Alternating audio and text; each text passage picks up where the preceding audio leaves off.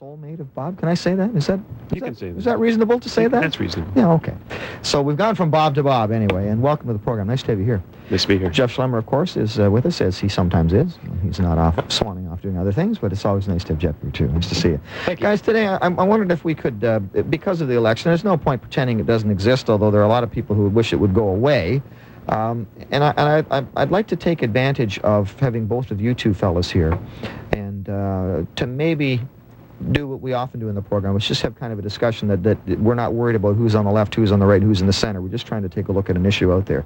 And I do want to talk about public education. Bob being a school board trustee, and I know you're often on the outs with many of your other trustees, and uh, it's not my purpose here necessarily to give you a platform to attack them, and I know you don't want to do that anyway, but just in, in a general sense, I wonder if maybe the three of us can take a look at this issue because we keep hearing uh, the Free Press polls show people are concerned about education, concerned about education, concerned about education. And yet, when I talk to individuals and, and, and I ask them the question, what's your priority? Healthcare and education. All right, what does that mean? Well, healthcare they know. They, they, want, they don't want to wait in waiting rooms. They want to make sure the equipment's there. They don't want to wait too long for this test or that treatment. So everybody's pretty clear on that. I say, what about education? Well, they're, they're, they're a lot less clear about what they want or don't want, or what they like and what they don't like. Bob, I'll ask you first, because being a trustee, people do talk to you about this. What's your sense when people say that I'm concerned about education in Ontario, that this is an election issue for me? What are they talking about? What do you think they're concerned about? Well, it depends where they're coming from. If uh, you're a parent with a child in public education, it's usually very issue oriented. Um, is there enough money to provide instrumental music for my class? Is there enough uh, money for the um special education programs? Things of that nature. Very issue oriented. If you ask the person on the street, then they talk in generalities. They uh, basically want to make sure that, you know, that the uh, basically the over, overall quality of education is is up to standards, is competitive with uh, other jurisdictions. You know, our, our children learning what they need to know in a society. Um, is it too expensive? You know, are we paying too much, too little for education? So depends where you're coming from. Jeff, you've got kids in the system. Um, if I were to ask you, would you tell me that healthcare and education are, are preeminent in your mind in, in this election? Well, I would say that they are one of the three things that are that are the key for me. The other one that I would add is uh, is social uh, social policy, social assistance, and all that stuff. Although I, I'm aware that under the polling, it showed as very low priority for people It's dropped off the scale. Um, but uh, th- there certainly are big concerns. I guess uh, from my perspective, we've talked about this many times on the program. I'm concerned about whether public education will remain a way of ensuring that our best and brightest uh, are the ones we invest uh, a lot of money in educating, rather than having our, our wealthiest be the ones that uh, that get the uh, post-secondary education, the best post-secondary education. Are we kidding ourselves here? And for all you teachers listening out there, get your pencils and papers and write this down carefully. The following is not teacher bashing. The following is a discussion of an issue. Just want to make that clear. If we look at the education system today, and Bob, you're very aware of this, um, a big chunk of what we spend goes to teacher salaries. Um, and I mean, obviously, that's the nature of this of the situation. They're the people who are doing the bulk of the work. Is it reasonable for us to expect that we can extract from the system today, given the number of teachers that we need, given the salary levels that they're at, and I'm not saying they're not worth the money, I'm not saying that for a moment, but given those two realities, is it unreasonable for us to expect that we can improve the quality of education without putting more money into it? I think so. Um, it, it comes down to teaching methods in my in my mind, which is one of the first reasons I got involved in um, running for a trustee in the city of London four and a half years ago now. Um, first of all, let me just explain that you know I'm, I'm a trustee, and you keep mentioning that, but I'm not here as a trustee. Exactly. I'm I don't speak for the board, Exactly, and I yes. just speak for myself. Yeah. But um, yeah, we can improve uh, education, and I think that it comes down to methodology. I mean, there's been a whole uh, public discussion for a number of years now over, for example, whole language versus phonics, child-centered lear- learning versus direct instruction. There's a number of uh, institutions that do a lot of research on what is the best method to instruct children, uh, what is the best, mes- best method to uh, test children, and uh, it's just a matter of implementing what uh, is scientifically proven to be the best method. Except that what was scientifically proven last week has been disproven this week. There's a lot of politics involved, and even though you may have something scientifically proven, quote unquote, you have a lot of uh, political involvement in uh, how how those outcomes uh, are implemented or whether or not they're implemented or not depends on um, the philosophy behind some of the uh, some of the movements out there, like child-centered learning. Sounds great, very emotional, very fuzzy, uh, warm, fuzzy type feelings, but um, is it is it uh, the best system to use? You know, those kinds of things. There's lots of politics involved, and you're right. One moment you might say that uh, whole language is best, the next next moment it sounds as if phonics is best. What do you do? So.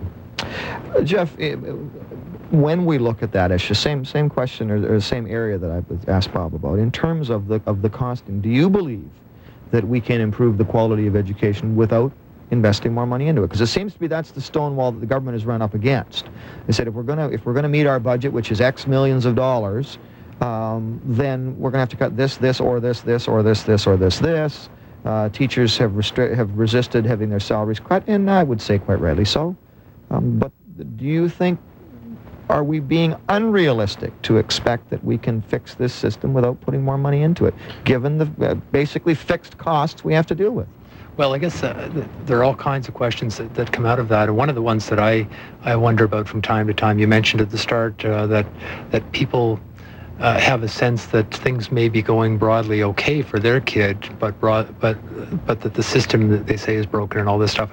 I really I really sort of wonder about that because I look at the the things that my kids are taking in school, and uh, I think the things that they're taking at each grade level are a lot more advanced than the things that I was taking at that grade level. There are much higher expectations of them in terms of the amount of homework that they're doing, uh, the math that my kids are taking. I'm just totally lost. I can't begin to help them. Uh, you know, my, my son is taking Shakespeare in, in English right now, uh, difficult stuff. You know, we took that. Uh, but I don't see him as getting a worse education than I did as far as that goes. Uh, now, there have been substantial problems with grammar, uh, and and I don't know what you do about that exactly, but uh, generally it seems to me that the expectations for kids nowadays are a lot higher, that the educational level they come out with, the expertise they come out with is higher. I don't know that our system is broken. I, I think it is a pretty darn good system, particularly when you compare it to, uh, to other jurisdictions around the world. Can it be made better? I think so. Um, one thing that I was really skeptical about was that I, I could swear that I recall in the last election that the objective uh, of the Harris reforms was to save a billion dollars out of it, that it was that we can come in cut out the slack in the system. As I was talking to a friend of mine the other day, she said uh, the only thing wrong with the system is the fat, bloated administrations, uh, and that that was sort of the, the, the idea of the last election. Uh, but when I hear about taking a billion dollars out of it, I fear can we maintain the system that we have and yet take a billion out? And I think that if we could at the time, I don't think we can continue to do that. And I think that there is an element of you get what you pay for. Uh, and, you know, talk about rolling back salaries. This is a time people have to remember where our economy is booming like crazy. Like the economy has been going wild the last three years with the boomerang of the American economy. So these are not the worst of times that we had in the early 90s. These are the high times. And to talk about rolling back people's salaries during those times, to me, seems uh, pretty unrealistic.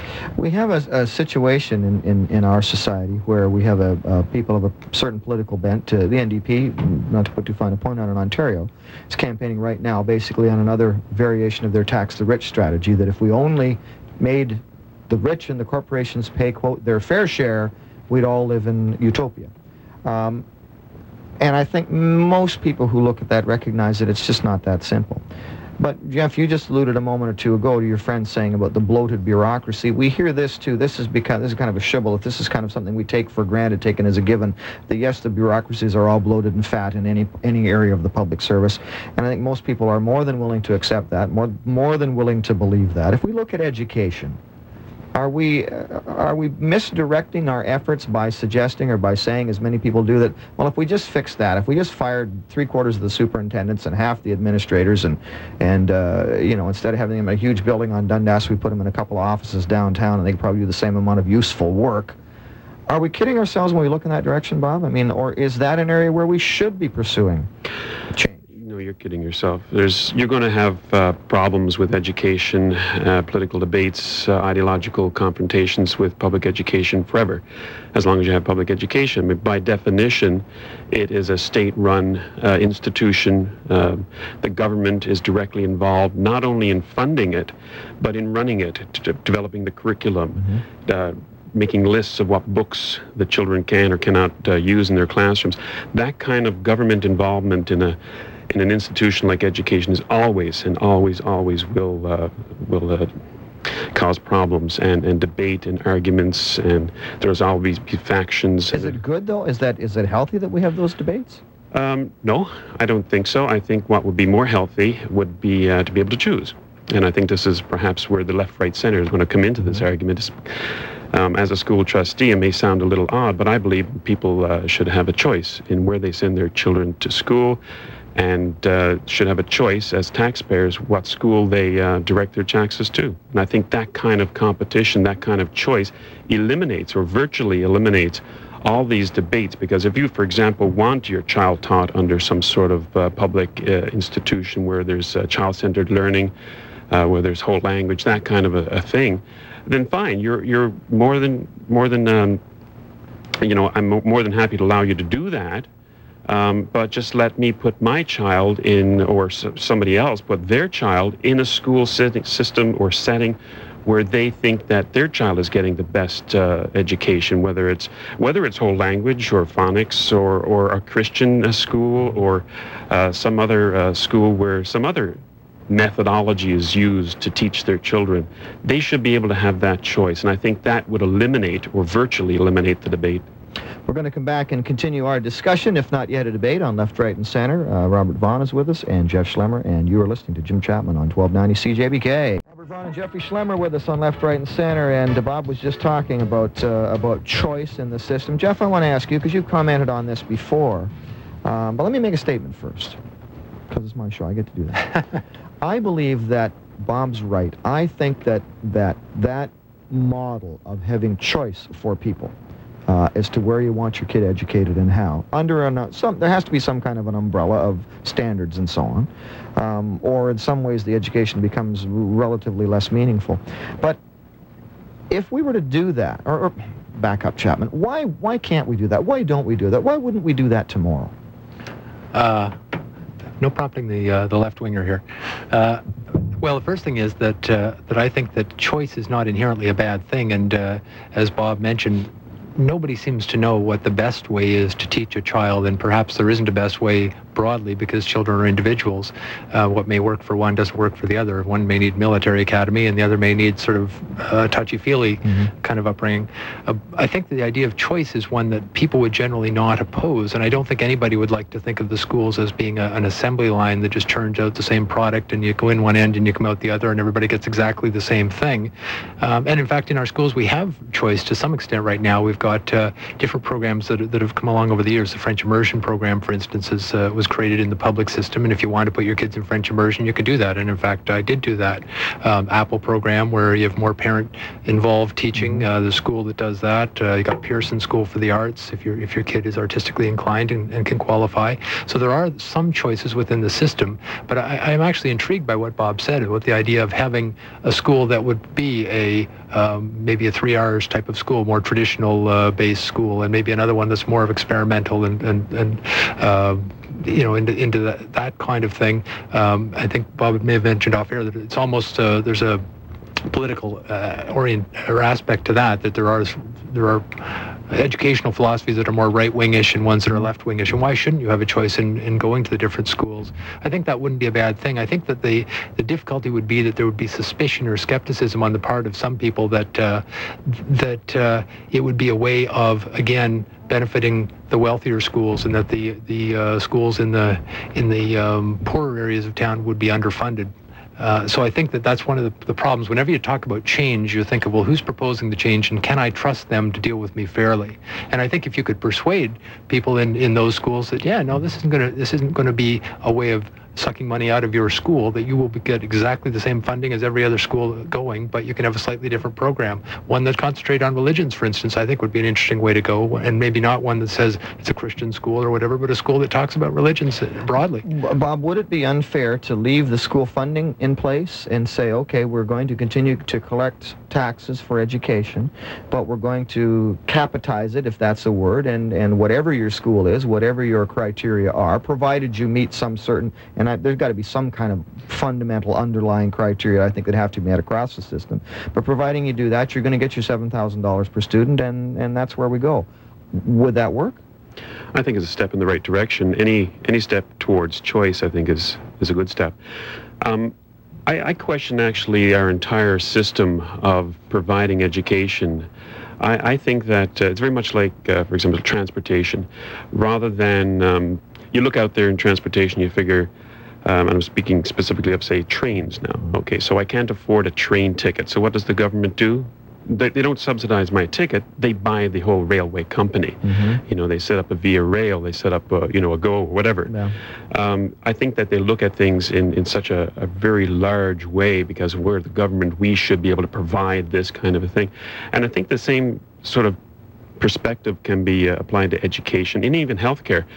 If, a, if a person cannot um, has special needs or uh, has special financial needs or special educational needs, and they cannot get those needs met. And we as a society think that they should be able to. Mm-hmm. Why all of a sudden do we turn around and limit everybody's choices and take over the entire system and not only fund it, but run it and tell teachers how to teach and tell um, um, administrators how to administrate and, and have politicians in the middle of it all. Why do we do that rather than say, okay, you can't afford education, you have a special needs child, we'll subsidize that or we'll help you as a society, we'll help you individually uh, achieve what you need to achieve. I think that's, a, that's the way to go. speaking of going, I'd have you gentlemen put your headphones on and we will go to the phones now where Robert has been waiting. Hi, Robert. Good morning, Jim. Yes, sir. Uh, as far as education uh, goes, I, I think that uh, what the what the government is doing with education is is basically just rearranging the deck chairs on the Titanic. Mm-hmm. Um, basically, with you know, they're they're tend towards uh, the centralization and the growth of the education bureaucracy. Um, you know, for example, uh, a month ago they came out in the free press with all those people making over a hundred thousand dollars that were on the government payroll. Yep.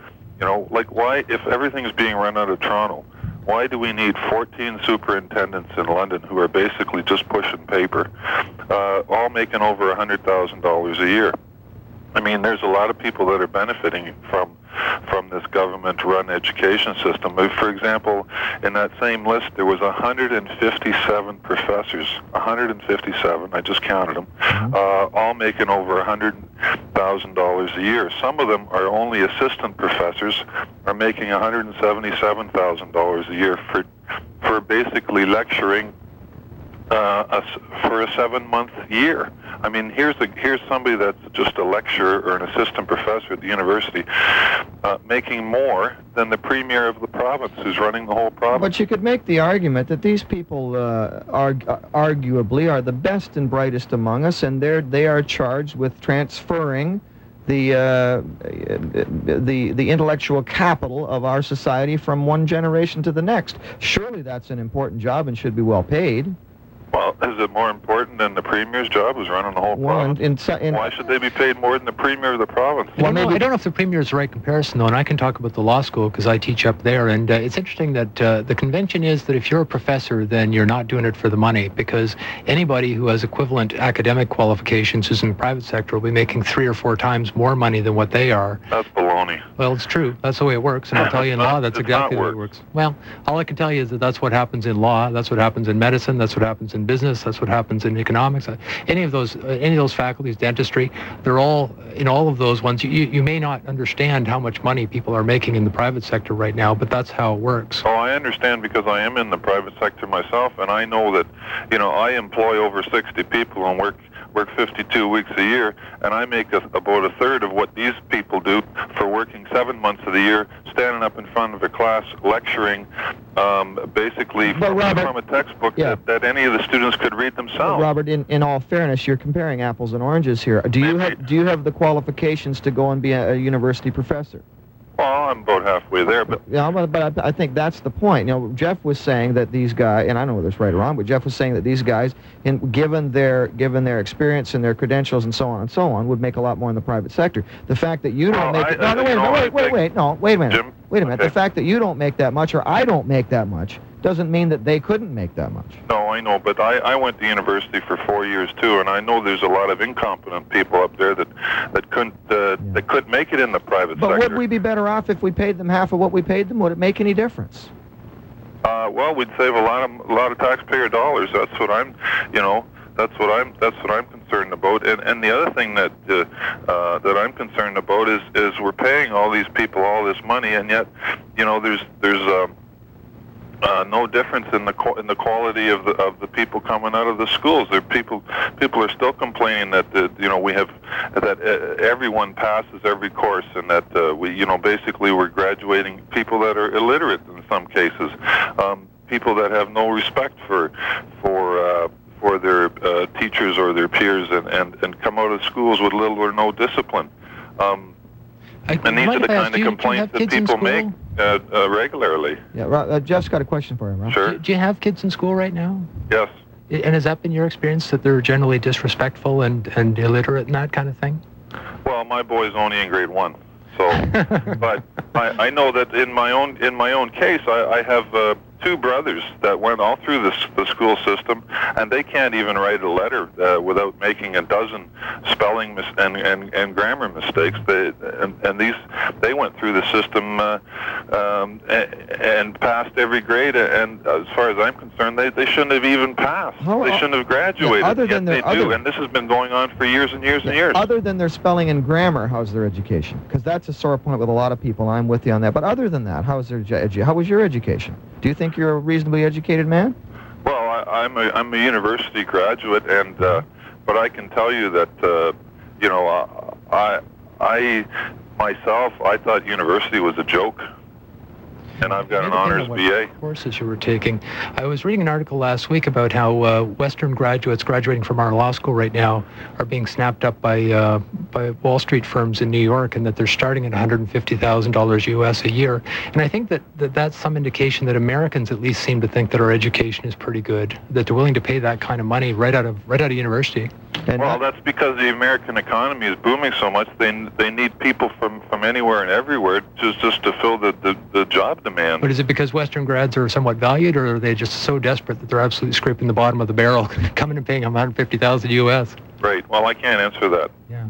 But I'll, I'll, I, I, I can I can tell you though what the sad thing about the comment you just made is that we're paying for all these edu- for these for these people to be educated, and the because of our tax situation, we have a huge brain drain going to the U.S. All our be- best and brightest graduates are leaving this country, Well, in fact, going even to a lot the of our- U.S. and even a working lot of our there and getting students- paid twice as much as they could here. yeah, even a lot of our students are now being lured away by American schools, much more than before. Well, I was reading an article in Financial Post a couple weeks ago, and the article was entitled "The Brain Gain," and what they were doing was analyzing sort of what's really happening as far as uh, the most highly paid people. And what they find is that there's about an equal number coming into Canada each year as are leaving.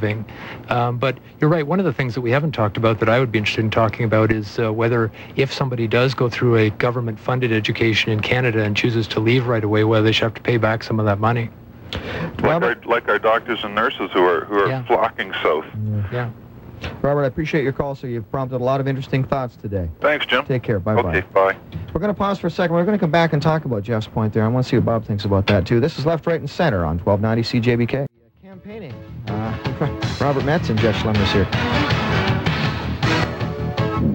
An interesting topic came up just before we broke for those spots there, and I want to come back to it just for a second. Um, and Jeff and I and Bob were talking off the air about this too, about the cost of education and, and getting an education, whether people who get an education in this country should be allowed to leave the country um, without you know, making some recompense to us for having educated them. And it all comes back to the to the old argument about who's paying for education and why.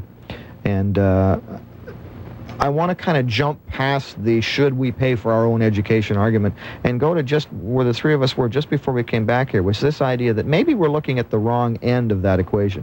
If we say that it costs you $100,000 to get a university degree so you can get a job, and the students are, are crying about that, and people are saying we should, you know, the debt load's too big, et cetera, et cetera, et cetera, so we can argue about that. But it seems to me there's an underlying reality here, and that reality is that it does cost that much to educate them maybe we're looking at the wrong end of the equation. Maybe it shouldn't. Maybe we shouldn't be spending hundred thousand dollars to educate somebody to be a teacher. Maybe we don't need to do that. Now, Jeffrey, you've got some involvement in uh, at, at Western, at least with the law school. Uh, could we be teaching these people at, at less expense? We've got beautiful grounds and wonderful buildings and high-paid professors and yada yada yada yada. Maybe what we really need is high high paid professors, uh, you know, sitting in a warehouse somewhere. And I'm not I'm not disparaging the professors, but, but you know, are we looking at the wrong end of this equation? Instead of saying, well, gee, we've got to deal with this reality. These kids coming out of school with these few, with the, you know, these huge loans to pay for the education. Maybe we should be looking for ways to make the education less expensive. Well, maybe. Uh, and from my end of it, uh, my concern comes back to universality. That I don't want to have a system where where our best and brightest can never become our leaders because they can't afford the education. And that's a concern that I have. And uh, I think about, yeah, Western's a beautiful campus. They spend a lot of money in their buildings and stuff up there. Uh, I'm sure they could build them a lot cheaper. They could have Quonset huts and have people in them and stuff. Um, maybe that's a way to go, or maybe somebody should try that alternative, and it probably be, would be quite popular. Uh, there, there is sort of a, an irony, uh, I guess, in the sense that students historically live in extremely basic housing while they're going to school, and yet they're going to these wonderful edifices to mm-hmm. be educated. Mm-hmm. And, and it reminded me of something that had come up earlier, and that was uh, this question of bloated bureaucracy. And I think about how one of the conventional wisdoms that arose within the uh, the boards of education was that their buildings were too fancy, that they didn't do themselves any favors because they built these buildings that just were in people's faces mm-hmm. saying, "This is my money spent on this, and I don't see any return for that." Mm-hmm. Um, as far as the cost of teachers and professors, whether you can save money there, I, you, you may know what I get paid for teaching up there. I get paid nothing zero, and you can't go that much lower than that. I would suggest, um, you know, and they've got about 30 of us up there who are teaching at the law school for free, um, you know, and I'd suggest they're looking for cost savings in those kinds of ways. Um, but again, you can't go too much lower than that. Uh, you have to have some full-time pro- profs there. I would suggest, uh, you know, the guys who are who are there on site all the time. Well, there must be lots of them. If it costs uh, dozens of, of thousands of dollars a year, the actual cost for each student to go through, because even what they're having to pay back now is not the true cost of their education.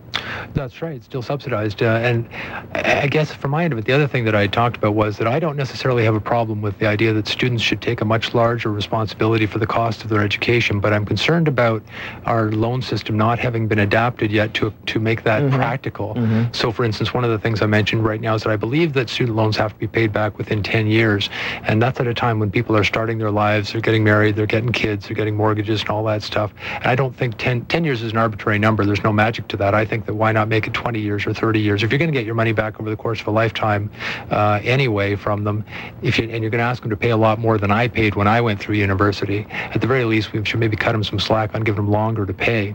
Uh, but I also think that there should be a deal that if it is the case, you're going to take a, a government-funded or subsidized education in Canada and then scoot off to um, to the United States or to Europe or whatever, that uh, you should be paying that back. Uh, uh the full amount? Well, that there should be a much more larger contribution, and I, I haven't thought about whether it should be the full amount or not. Um, but I think that there's something unseemly about the idea that they that they take the advantage of, of a society where we traditionally have lower um, incomes um, because we do subsidize a lot of these institutions like school and so on. So they take advantage of the government-funded education, but then they're not willing to stick around and pay back the society. And part of the rationale for having a government-funded education is that we as a society benefit by their education. We have doctors and so on. I'm not going to say lawyers because nobody would ever suggest we benefit from having them around. You know, it's an interesting uh, point, and I don't necessarily disagree with you, except when it comes to choice.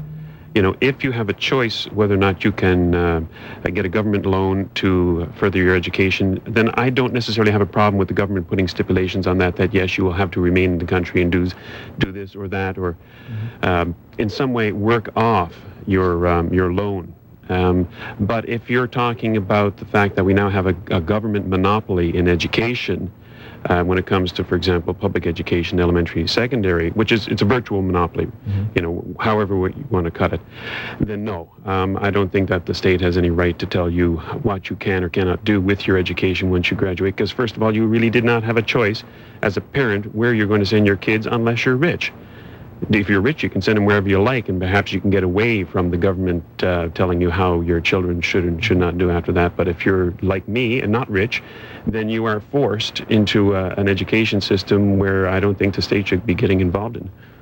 But whether it was whether it was a you know publicly funded or privately funded, it's going to have a cost associated with it. And and to me again, to say that uh, I, I would you know for the sake of argument, I'm willing to argue anything. I'm a lawyer, but uh, I would argue that perhaps we shouldn't be making students pay as much as they are now. I see the tuitions have gone up towards a ten thousand a year now for medical school, the business school twenty thousand a year. I would argue that that's a bad thing. But having said that. Uh, wherever you get your education, it's going to cost you something, you know, whether it's in a private uh, setting or a public setting. And again, to expect that you should be paying back something and taking responsibility for that, uh, it is, maybe the time has come for that. Okay, let's go to the phones again where um, Martha is with. Oh, oh, Martha, I'm sorry. I pushed the wrong button. Martha, call us right back and I'll put you right on. I'm sorry about that. I hit It's hard to get good help. eh? Well, those lights are flashing here. I'm out of control. We'll be right back. Martha, call us right back. We'll put you right on the air. Ryan, would you push the button for Martha? I'm afraid to touch this thing now. You want me to hit it? Get get Martha on the air. Hello, Martha. Yes, hello. Hi. Thank you. I'm I'm from London and I just went through the selection process in London in the school Lester B. Pearson. Yes. And I want to ask you why there isn't more funding to the school to get more spaces because I think it's frustrated for us as a parents just to get 52 out of 300 kids gets to get into the school every year. And uh, just not very many people are concerned about the That's and that's exactly why there's not more funding because most people don't care about it. Most people, and I'm, I'm speaking from having talked to lots of people about it. A whole lot of people looked at as at that as an elitist program, and they say, why should we spend our extra money for that? Well, this government, uh, they they were even trying to close it. I want to Mhm. I want to know what we can do as a parents to get more spaces there because it's a very good school, and if they're so worried about education, they should be paying more attention to those schools. Well, you know, you know what Pearson School for the Arts is? It's a charter school. That's what that is. And I think that once the government starts to realize that charter schools have a role to play in society, that perhaps uh, you'll see more Pearson School for the Arts. but the government realization will come on the heels of a public realization. I think. Yeah, once the public starts uh, asking for Yeah, charter yeah. schools and the Pearson School for the Arts parents go out there and say, look, we've got a product here we want to see duplicated in other parts of the valley, then, Mm-hmm. then yeah, the government will listen. Martha, I think that's exactly the answer. You ask, how can we do or what can we do? You have to convince, convince the people that this is a worthy thing to do. Never mind the politicians. Politicians won't do anything unless till the people demand it.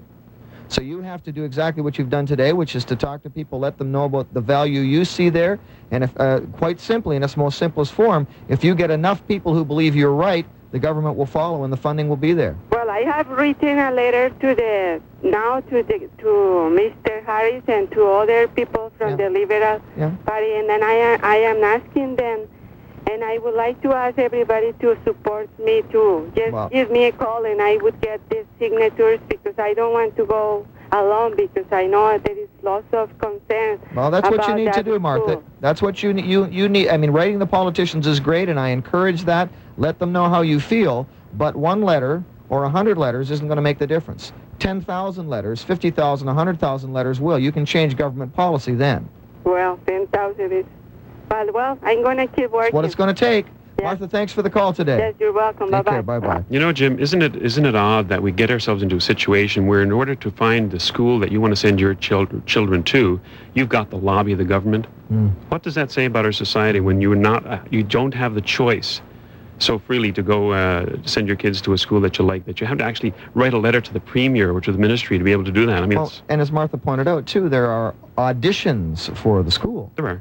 Right? And I mean, we talk about wanting wanting universality. Here's a situation where we can't provide universality because we don't have the funding for it, which is kind of run counter to the whole other argument, the rest of the argument, which is that we, you know, we've got the, the universality is what drives the funding and which what allows the funding. Although to suggest that uh, people have to write letters to go to a particular school, I don't, and, I don't think Bob's suggesting this, but uh, from my perspective, it doesn't mean that the other schools are any the less. It's a particular niche that uh, some people are interested in. Well, the other I would schools never are- send my no. kids to Pearson, The other schools are the less in that particular niche. Which is a niche that doesn't interest me, for instance. Like it would never occur to me to send my kids to Pearson because that's not what they were interested in. They're Mhm. interested in sports and other things. And and informally in London, there is some of that, I guess, subject to the capacity of the schools. You can send your kid to a different school if they have capacity available. But the problem at Pearson is that uh, demand may exceed the supply, I guess. And, which would not happen in a free market in education. 643-1290 is the telephone number, star 1290 on the cat and. Still time for you to join our discussion. They were talking kind of general terms about education and what might or should or could or would happen in this province. The the, the Tories have in, indicated little or no interest in, in expanding charter schools or in, indeed any of the other education alternative models. The NDP haven't indicated their interest. The Liberals haven't indicated their interest. Am I right, do you think, in what I said to Martha, that, that until this is driven by the public, we're not going to see a, a, the politicians are simply not going to do it. There's too much to lose by them going on the limb for education. Jeff, would you well, agree and I'm that? opposed to charter schools right off the bat. So we're talking about choice, but I understand a charter school to be a private school. Uh, It's not. It's Oh. still a public school. It just has a, uh, a separate agreement whereby it can differ from what the ministry's uh, standard curriculum is, or uh, not only curriculum, but even dress codes, things of that nature. If the community have asked for it, they can get a uh, basically it's like an exemption. It's still publicly funded, and anybody who wants to go to it can, as far as I understand. It's not a private school by any stretch of the imagination. So it may just be a, a, a step on a continuum then as to where you go. I was reading a week or two ago about a school in uh, Woodstock, I believe, in the Catholic system, a high school there, where they, they the school students are forced to wear uniforms and, and that kind of stuff. It sounds like they've taken a step away from the sort of um, general stream, I guess, uh, and they say that they're much more disciplined there and all that stuff. More of more of what I tradi- traditionally associate as looking like a private school. The, the uniforms they wear are, are sort of preppy polo shirts and things within the public system, and it sounds like there's some movement in that direction. That uh, if a charter school is is just further in that direction, maybe I'd misunderstand what they are. Uh, the concern that I've had historically has been again that it's a way of of uh, reducing the standards of the other schools by by concentrating on particular schools and saying, okay, well, this school will get enriched funding. It's going to get uh, get the, the advantages of what Why would, a everybody pri- else. why would a private work. sc- why would a private school get enriched funding from the government? Well, again, this comes back to uh, to what Bob was saying, and I believe what uh, what our other Bob has talked about over time, which is that the government would continue to fund people to go to these schools because if they don't, then only wealthy people will go to them. Uh, and that again, by doing that, the concern is that if you have elite schools, can they operate on the same budgets as the schools in the inner cities? Are they prepared to do that, or is this a way of sucking the money out of the poorer schools to favor those elite schools? That's You a know, concern that I have. I'm, I'm, I'm always disturbed by when it, whenever there's a choice involved, all of a sudden it's polarized into elite and the rest of us. You know, a choice doesn't necessarily have to be uh, classified as or labeled elite. Of course. If somebody wants to be wearing a uniform or wants their children to be wearing a uniform, does that make it elite? I don't think so. If they want Not automatically, children, no. This school looked awfully elite to me. The, they- the uniforms were not designed to be uniforms that look like the way kids dress. They, were, they look like preppies. You know- they were forced to look like preppies. That concerns me. Oh yeah. Would you feel, would you, would you I feel just don't better? like that look. would you feel better if they were all forced to dress like rappers at least, but there was some continuity of the yeah, I of the think that would be a lot better, actually. I Mm-hmm. would prefer that because, again, to, to force people to dress in a way that's associated with a particular uh, uh, elite, uh, preppies consider themselves elite. It's not that I call them elite; they think of themselves as elite. So these people are forced to dress like people who think of themselves as elite. That that to me gets my my anti or my uh, sort of opposite snobbery going. Your egalitarianism. so uh, I want to come Thank back you. to something you said a moment or two ago, though, about about worrying about the funding for the inner city schools or whatever. If the government was funding each student this with the same amount of dollars through a voucher or they did that, and this is just hypothesizing, but if they did that, and if there were programs in place, uh, as I think Bob mentioned earlier, to to help people deal with people who for whom that wasn't enough to to get the, what their children needed, special needs kids, so there's extra funding available for them. I fail to understand why a, an inner city school or any other school in any particular geographic location would be at any disadvantage. Seems to me the only school that we disadvantage is a school that doesn't provide the quality of education that the parents want. Well, and again, I, what Bob was talking about earlier, the idea that there are all kinds of different theories about how you should best teach your kids and that you should have a choice between those different theories, I find that very appealing. I think that that's a great idea.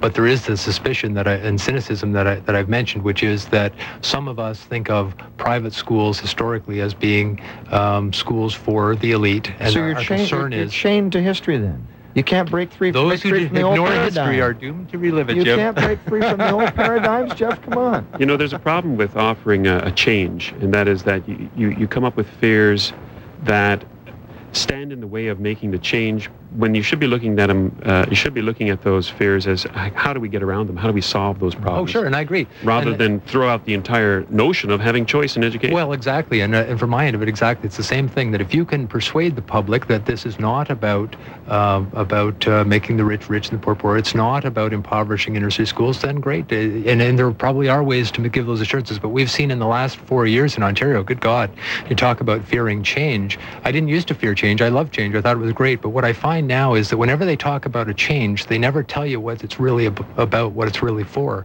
When they talk about re- reforming the uh, the uh, health system, they don't. They'll tell you it's about making it better. They'll tell you it's about making waiting lists shorter. They'll tell you about it's about getting people into emergencies quicker. You find out four years later, no, it's about saving tax dollars, and that your waiting list will be a lot longer, that your emergency list will be a lot longer, and so on. So it's sort of like fool me once, you know, shame on you. Fool me twice, shame on me.